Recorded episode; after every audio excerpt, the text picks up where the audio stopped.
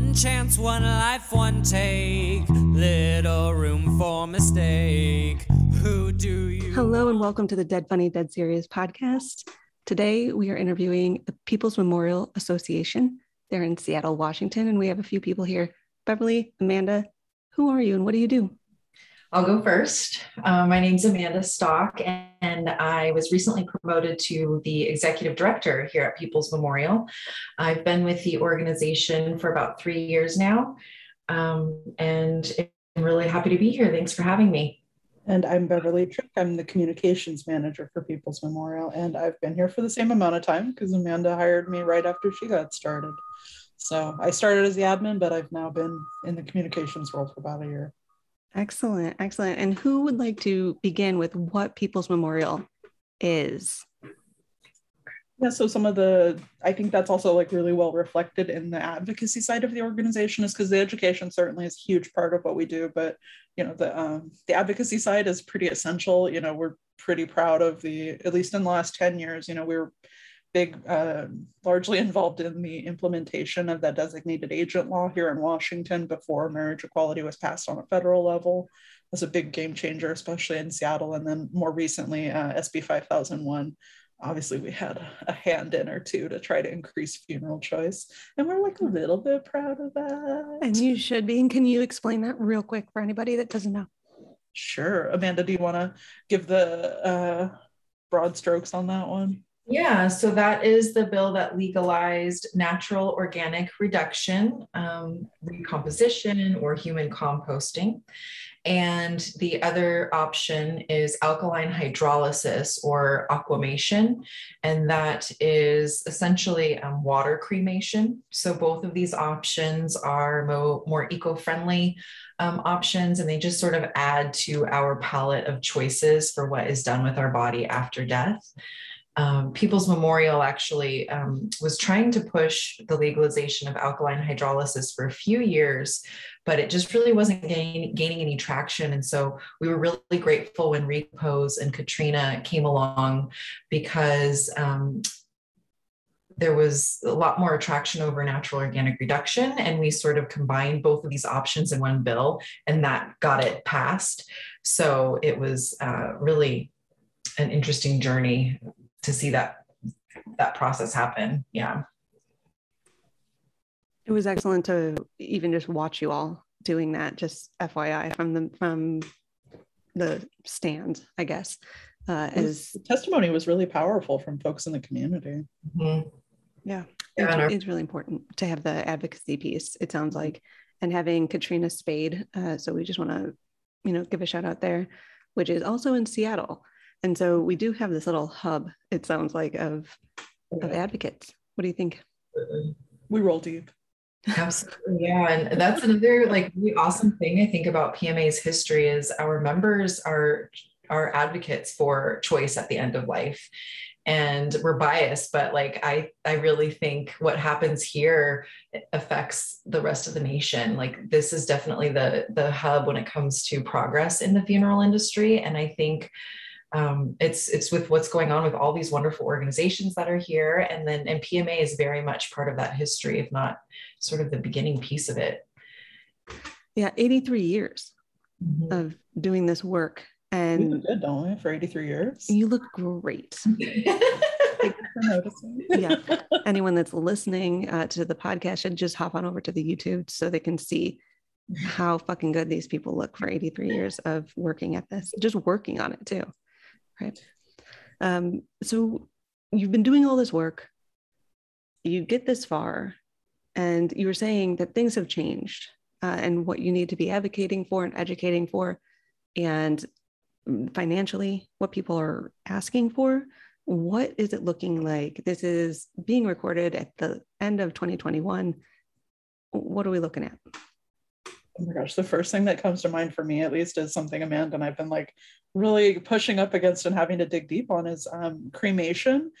This, like, our organization is really heavily uh, associated with cremation and for good reason. Um, you know, that's the far and away most common choice between um, death care options that our members choose with our partner funeral homes.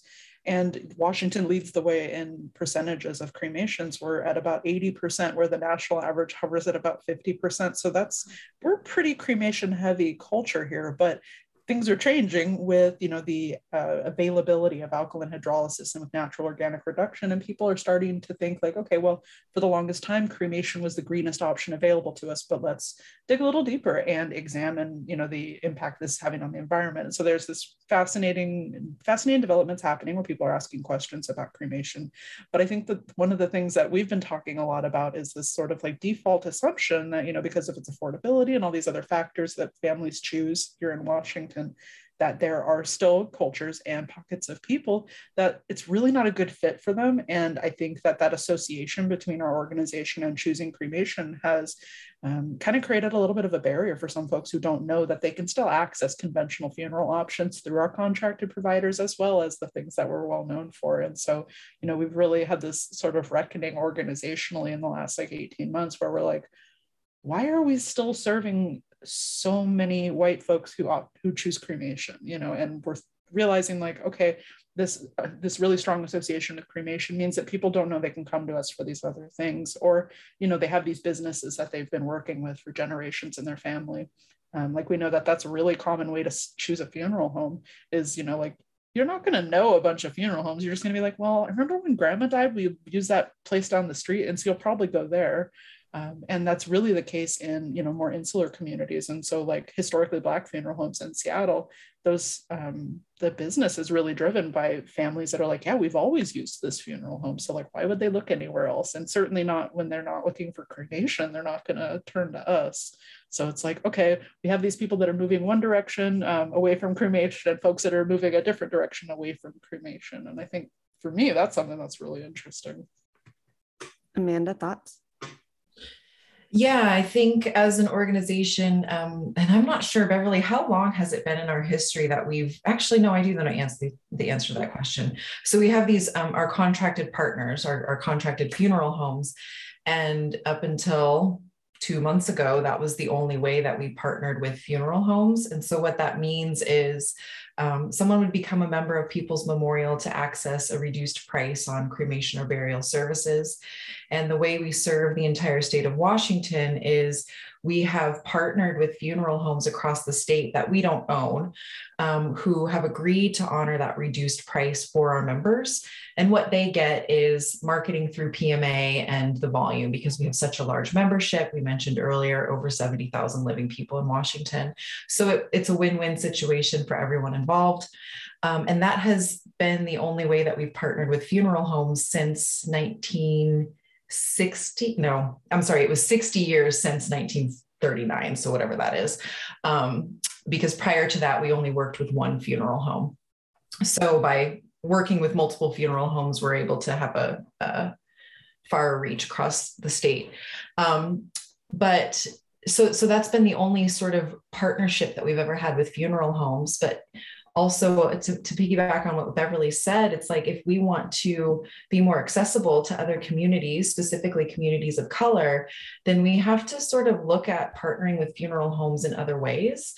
And um, to be quite honest, that means not always asking a funeral home that's Black owned, that's predominantly serving a Black community to reduce their prices to meet what we think a funeral home should cost or funeral um, service should cost.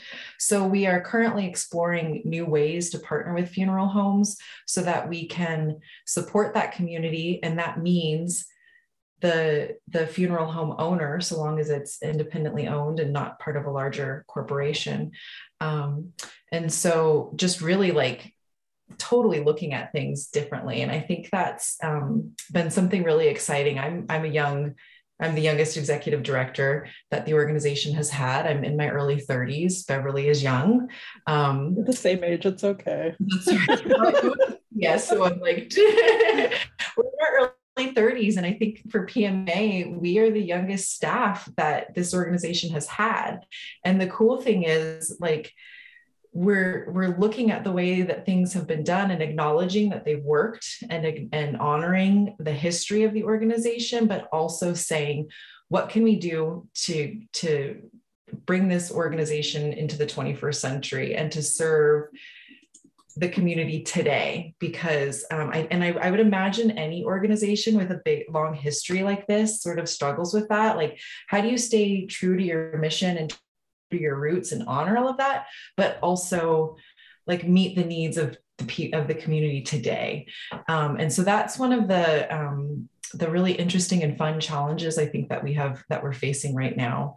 Um, sometimes it's fun I don't know. It's I think it's definitely common with other organizations. Like I see some of the stuff that we come up against where we have these like great ideas for ways to like reinvigorate how we can serve folks better. Uh, but I saw this a lot when I worked for Red Cross too, where this is an organization with this just like etched in granite role and um, you know reputation in the community and like making changes is hard and for a membership based organization like we get a lot of feedback on every small decision that we make. And sometimes it can be hard to hear that maybe it's not being that well received what your idea is, or, you know, that people are just, they're not on the same wavelength and everybody has different ideas and no one ever hesitates to share them, uh, which is, it's wonderful to have an engaged membership. But, you know, people have these expectations like, well, we've always done it this way. Why would you change it? It's like, well, sometimes you got to do things a little bit different. The world was a little bit different 83 years ago. And I think in that instance, our um, like superpower is we can go back to okay, we are we are here with we we've focused on education advocacy, and not only educating people about navigating the funeral industry, but maybe also educating our members on why the organization needs to change. Um, and just letting them know, reassuring them that we this is in line with our mission. Yeah, it sounds like you're taking the time to observe and investigate uh, where you are right now. And it's the bigger you are, the harder it is to pivot, right? Yeah. Just like what is that, the cruise ship analogy, where it's like mm-hmm. takes a while. Uh, you have to get everybody to be going the right direction, you know, or in the same direction, I should say. There's no right direction. Um, but it, it does it's a little bit harder. And it, it makes sense especially with all this new right? Everything's just going warp speed. And so now we have so many more just by the work that you did we have two more options for end of life choices than we had a year ago. So now you have four choices. It was hard to begin with to pick something. Hmm. analysis paralysis here. It's going to happen. We hear that from a lot of folks who are like what's the best one?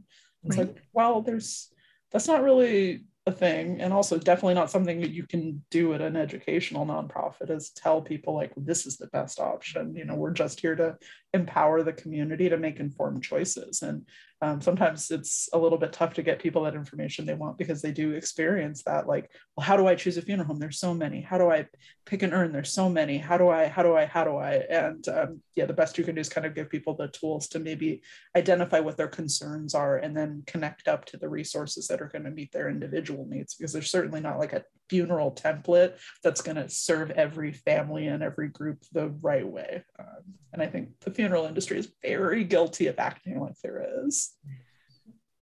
Yeah, I'll put my cards on the table uh, with the hill I'll die on is I just really it frustrates the bejesus out of me that the traditional we call it a traditional funeral, right?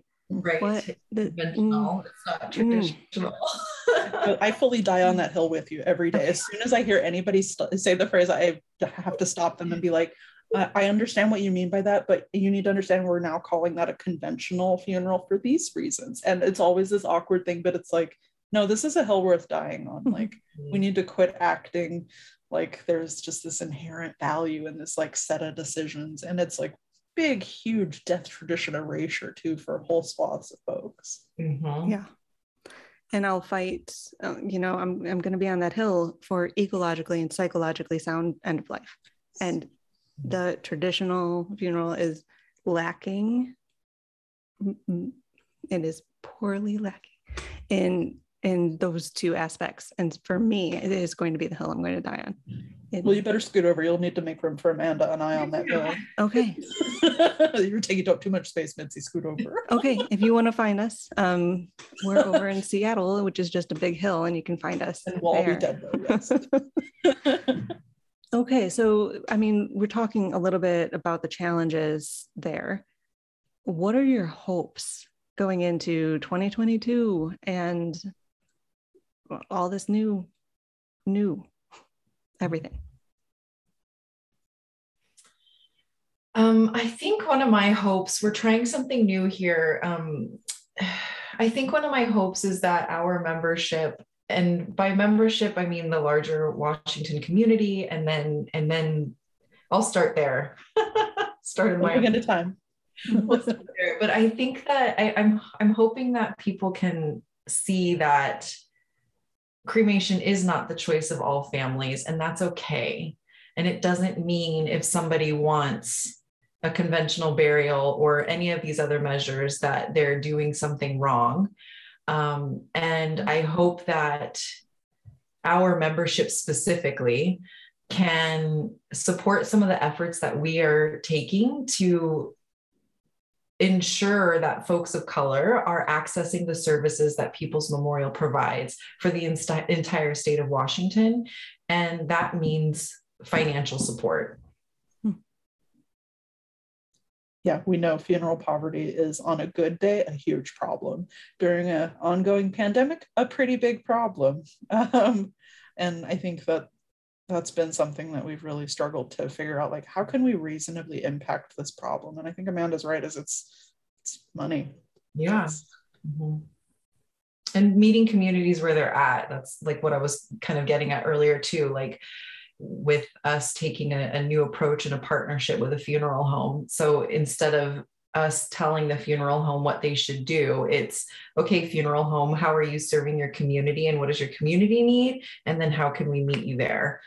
Um, which is a new approach for the organization. So I just hope that our members can see that that's what we that, that that's what we want to do and why we want to do it and that it's a step in the right direction. It's not a step backwards. Um, because unfortunately i think some of the members that i've talked to about some of the ideas that we're working on they sort of see it as a step backwards.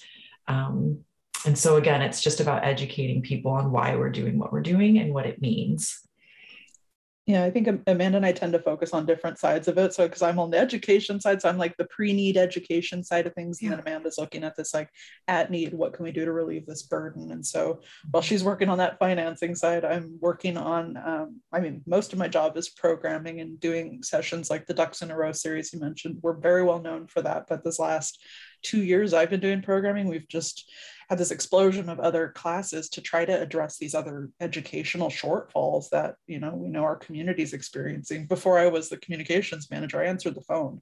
And so i talked to thousands of people about all their crazy questions and all of the wild situations that come up. And i learned so much about what are people concerned about. And so i've been like really trying to use that in a productive way. And one of those things is you know we're seeing okay well we do tend to attract certain types of folks like people that are really into co-ops love us you know? So we i'm personally i'm like such a hippie and a tree hugger. And i know that there's a lot of kindred spirits at pma where they're just like yeah this organization built out of socialism you know? And you know people that joined the group health co-op back in the day. And so we have these a lot of these folks that are really similarly minded but you know there's um, everybody needs access to this information. So, what are the ways we can democratize this information, reach communities, and ways um, like for me specifically, I'm really um, looking at what can we do to connect with people that don't have institutional connections. So, you know, we know we get a lot of referrals from hospitals and hospice and social workers and, you know, but what about the folks just out in the world that don't have those support systems in place? And so I'm working on translating with a partner,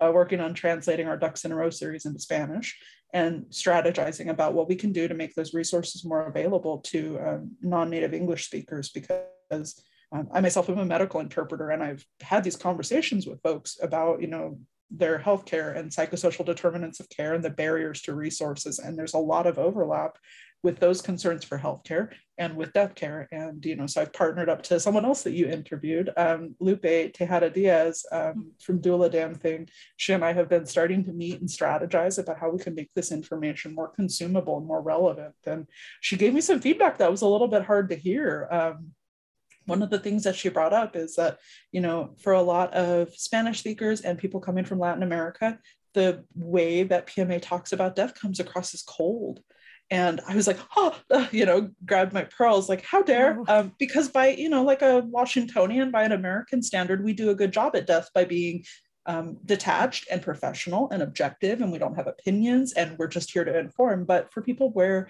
they've been socialized in communities where death is very much an emotional part of life and it's embedded into everything and it's not as taboo to address or to interact with. And you know just this entirely different context that comes across as like super not invested and super callous. And so she's like we need to think about that when we're looking at how to present this information to people that are coming from a different cultural background because what looks successful from an american death care standpoint isn't going to serve the needs of everybody and in fact it's going to really turn them off. Like that's not going to make someone want to come talk to you so I was just like, oh, but I thought I was doing a good job.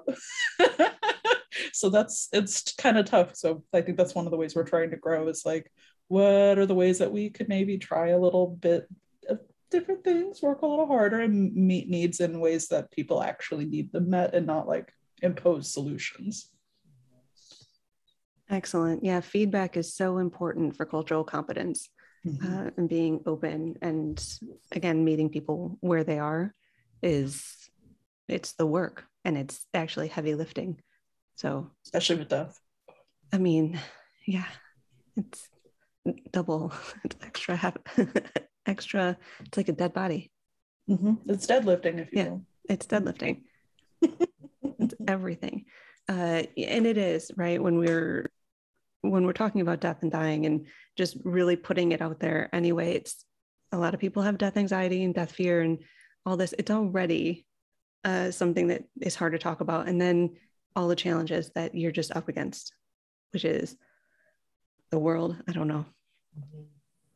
The dumpster Oh, fire that has been uh, 2020 and 2021 um, or i'm i'm going to swear. They're not swearing. I'm swearing. So it's my podcast but i i work with a lot of medical professionals uh, in my field. And so they called this year the full circle shit show.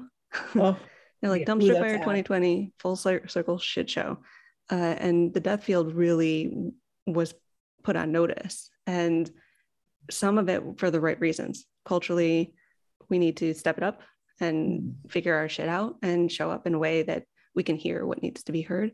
And it sounds like you are facing that and so i love that you brought that up with your hopes yeah. like, it sounds like, a freaking challenge but you're like Yeah. this is my hope also, you know we're responsible for like keeping this organization alive and sustainable like we're concerned about environmental sustainability but also like as an organization what can we do to stay relevant and useful because there's no point of having an educational nonprofit if no one comes to you to learn like Right. if you're a crappy educator like hmm, that's not much of a nonprofit so i think but it means admitting sometimes like okay maybe this could be done more effectively or you know maybe there's a way we could do this better. Um, and i think it's been kind of interesting to see the way that's been happening in death care. Um, a lot of our colleagues at other partnering organizations are dealing with some similar stuff and i think there's been some really beautiful uh, attempts at correcting some of that. Like i you know, Amanda and I both really love um, the Grave Woman, Joelle Anthony.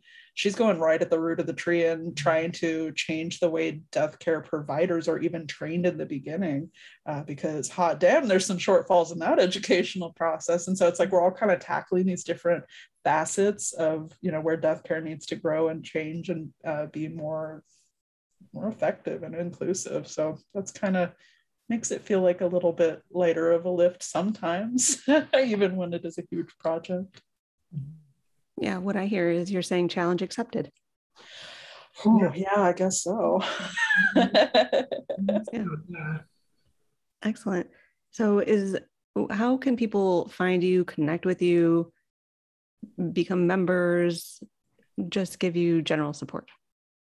Yeah, our website is peoplesmemorial.org. If you want to email us or ask us any of your burning questions, you can at info at peoplesmemorial.org. And then we're on Facebook at People's Memorial. We're on Instagram at People's Memorial WA for Washington. And then we are on Twitter, although it's not been very active lately. And I think that's also People's Memorial WA. Um, but we might be coming back to Twitter. And then we might be on TikTok, but don't hold us to it. My hopes for 2022 is that I learn how to use t- uh, Twitter. Let's go Twitter, yeah. well, I don't know. Should we should we focus on Twitter or TikTok? Where are the people? I think I think TikTok is the wave of the future.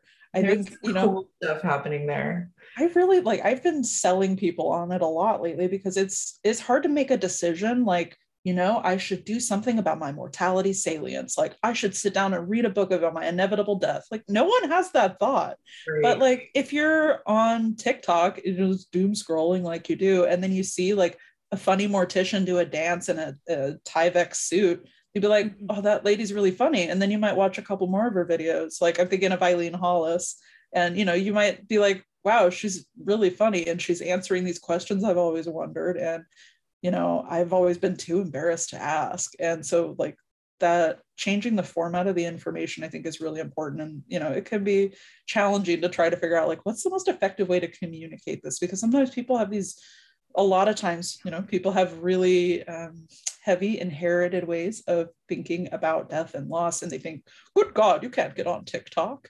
Um, that's quite crass. Um, but you know we can't send engraved letters to people about it as much as we might like to and we kind of have to meet folks where they're at and sometimes the best way to do that is to make them laugh or to you know see a photo of one of us in the office on instagram and remember that we're just people and it's okay to ask us your crazy questions because we're not going to judge you mm-hmm. and we've probably heard one crazier. So give us a not a ch- that's not a challenge don't, don't do it just for fun but i mean you know like everybody's got questions and you know we're taught from a young age that like don't ask that that's gross or that's tacky Right. Don't do that Yeah. Yeah.